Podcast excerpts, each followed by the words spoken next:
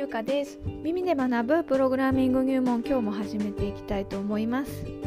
さてですね今日のお話は学ぶは真似から始まるっていうことです。今までですねプログラミングはただ手順を追って本とかに書いてあるプログラムを真似しながらただ何も考えずに移して、まあ、実行することはあんまし意味ないよみたいなお話したかもしれません。はいしたと思います。はいなのでこのタイトル「学ぶは真似ることから始まる」って矛盾してるじゃんって思うかもしれないですね。真似ると移すは違うんですよ。でというのもですね今ですねちょうど新学期始まって1ヶ月なんですけれども、まあ、大学の方の講義でもあと4月からスタートした親子プログラミング講座でも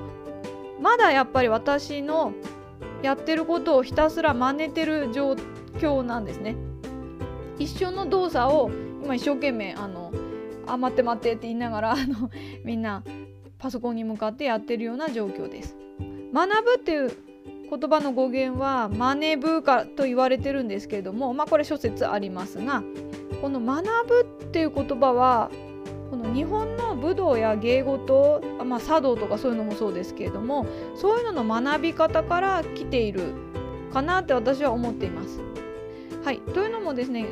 日本の武道とか芸事とか、まあ、茶道とかそういうのもまずお師匠さんから基本の型基本のルールとか基本のお作法を教えてもらってお師匠さんの動作を真似ながら学びが始まっていきますそういうことから、まあ、学ぶは真似ぶが語源だろうと言われてるんですけれども、まあ、私も茶道やってたんですけれども本当に初めの方は先生や、まあ、先輩たちの動きとか、まあ、お作法どういうふうにいつ何をするかとかいつこういうセリフを言うとか本当に型通り基本の型をひたすら何回も何回も繰り返して自分の体に染みつかせていくんですよね。でそれをまあ本当に茶道の場合だと10年近くたくさんの基本の型やルールを教えてもらってからやっと自分の自分なりのオリジナルを出せる、まあ、こんな自分なりのおもてなしをしたり、まあ、こんなお茶をお茶の立て方をするとかそういう風に発展していくんですけれども、まあ、私の場合はですねそこまで行くまでに基本だけやってやめてしまったんですけれども、はい、プログラミングについても同じことが言えます。まずは先生がやっていることと同じように、まあ、真似しながら作っていって動かして「お動いた!」って、まあ、喜ぶ、まあ、これでいいと思うんですよね初めのうちは。で実際大学生も「すごい俺めっちゃ頭いいじゃん」とかなんか叫んでますけど授業中に あのそれでいいと思います。はいで子供たちもすごいあのスクラッチでスプライトっていうあのキャラクターですねあのキャラクターがいろいろなことをやってくれてなんか魔法をかけたりとか楽しめるような例題を作ってるんですけれども、まあ、楽しみながらやってる様子があります。まあ、それでいいんでいいと思います初めのうちは。で先生と同じ動作を何度も繰り返して、まあ、プログラミングでいう基本の型っていうのは順々に実行を繰り返し条件分けこの3つを、ま、繰り返し繰り返し何度も別の例題で繰り返しながら自分の、ま、ものにしていく習得していくっていうことで真似から始まって学びを習得していくってことをプログラミングでも行っていきます。はい、なので移すとは違うんですね。あくまでも真似ながら学ぶっていうことです。はいじゃあ移すって一体どういうことかっていうと、まあ、さっき冒頭に言ったように本のプログラムをそのまんまなんか書き写して、まあ、スクラッチの場合だったらその通りに、まあ、プロプラモデルみたいに組み立てて実行していくっていうのをまあ移すと私は思ってるんですけれども、まああのまあ、それでもですね自分の頭で考えながら移せばそれなりになんかやり方習得できていくと思うんですよね。ただもう機械的にあの組み立てるだけだと何も覚わらないと思います。だからまあ写すっていうのも別に悪くはないと思うんですけれども、はい、ただですね写すについてはちょっと注意が必要であの例えばプログラミングとかだとネット上に公開されている他人の制作物ですね。そういうのを丸写ししてまああの大学だったらそれをレポートにしてしまうとかホームページに上げてしまうとかそういうのは著作権法違反になりますので注意が必要です。はい、なのでまあ写すではなくて真似ながら、まあ、学んでいこうということですね。先生の真似をしながら基本を習得していく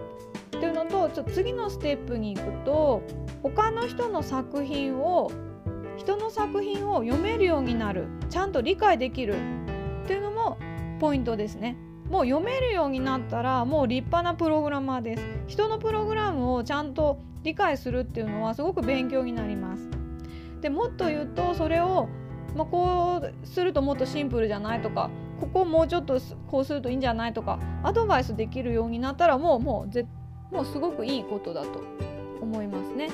ただし注意が必要なんですけれども他人の作品を参考にして何か自分でアレンジを加えたりすることはちゃんとその人のものを使ったっていう引用を行ってくださいそこは注意してくださいね。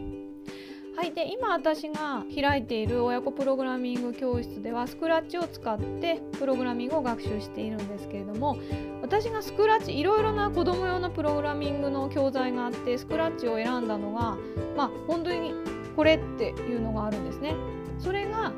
はい、世界中の人たちの作品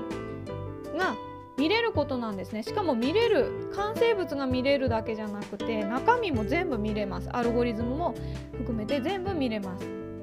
でさらにですねただ見れるだけじゃなくてリミックスって機能があるんです。でこのリミックスって機能が真似ぶための機能なんです。真似ぶ学ぶための機能です。真似しながら自分のものにしていくっていう機能です。はい、まあ、具体的にどういうのかっていうのはあのノートの方でもこちらの、えーと、放送の内容を記事にしてますので詳しくはノートを見ていただきたいんですけれどもこのスクラッチのリミックス機能っていうのは元の作品、まあ、原作者の作品を、まあ、自分の環境にコピーするんですね。そして自分なりにアレンジして楽しむことができます。まあ、その中身を理解しながら自分なりにアレンジすることが可能です。でそこでですねえ人のものをコピーしていいの？って思うと思うんですけれどもスクラッチはこの原作者が誰か誰のものかっていうのがちゃんとそれが保たれたままコピーできる機能がありますだからそれを例えば誰かのコピーしてそれを公開してもこの原作者はこの方だよっていうのがあのフラグがついてますのでちゃんと著作権の違反にはならないので大丈夫なんですね。人の作品を二次的に使ったりまあ、楽しんだりすることができるという機能です。もうこれほんと画期的で私はこれいいなと思ったんでスクラッチで教室始めたいなと思ったんですね。でしかもですねスクラッチまあこれはスクラッチに限らず他のプログラムもそうなんですけれどもその書いた人の国や母国語が違っても読めるっていうのがいいところですよね。まあ、前にも放送で話しましたけどプログラミング言語は世界をつなぐ共通言語なんです。まずは先生の動作を真似て基本を習得するそれが学ぶの第一歩ですそして次はですねちょっと上達してきたら他人のプログラムを真似ぶしてみましょう。真似してみましょう。そして、まあ、中身を読んでこれ読めるぞって思ったらあなたも立派なプログラマーです。人のプログラムを読むって結構難しいんですよ。私もですね学生さんのプログラムを読むの結構大変です。はいなんか特に書き方がねあんまり綺麗じゃないという余計に難しいんですけれども。はいそして最後はあなただけで一からプログラムを作ってみましょう。そして次はあなたの作品が誰かの参考になる。誰かの新しい学び真似文になる作品を作って公開できるようになるととってもいいですよね。なんか夢が広がりますよね。はい。で私のプログラミングの教室は最後は自分だけの一から全部自分だけで作る作ってみようってことを目指しながら今はねまだ始まったばっかなのでインプットをたくさんしている状態ですけれども最終的には一から自分のオリジナルの傑作を作れるようにそこまで成長していただけるといいなという思いでやってますので興味がある方はノートに書いてあるメルマガを登録してください。はい、そしてですね最後に1点だけ注意点です。今ですねスクラッチのリミックス機能とか、まあ、共有する世界に公開するみたいな話をしたんですけれども実はスクラッチはちょっと SNS っぽい機能がありまして人の作品をリミックスしたりすると相手に通知がいっちゃうんですね。で自分が逆に自分の作品を公開すると世界中の人から見えてしまってそれをまあ見てコメントしてきたり何か接触されることもあります。はい、なのでですね子どもさんがスクラッチを触るときは必ず大人の監督のもとで行ってください。特にリミックスや公開する機能には気をつけていただきたいなと思います。ネットリテラシーは注意していただきたいなと思っております。まあ、私の教室では私のクラス設定されたクラスの中で公開とかリミックスやってますのでそこは大丈夫なんですけれども万が一変な人からあの接触があっても私が監視できるのでいいんですけれどももし個人でスクラッチ登録してそういうことをやるときはちょっと大人の方が注意して監視していただきますようお願いいたします。はいということで本日のお話は以上になります。最後までお聴きいただきありがとうございました。また次回お会いしましょう。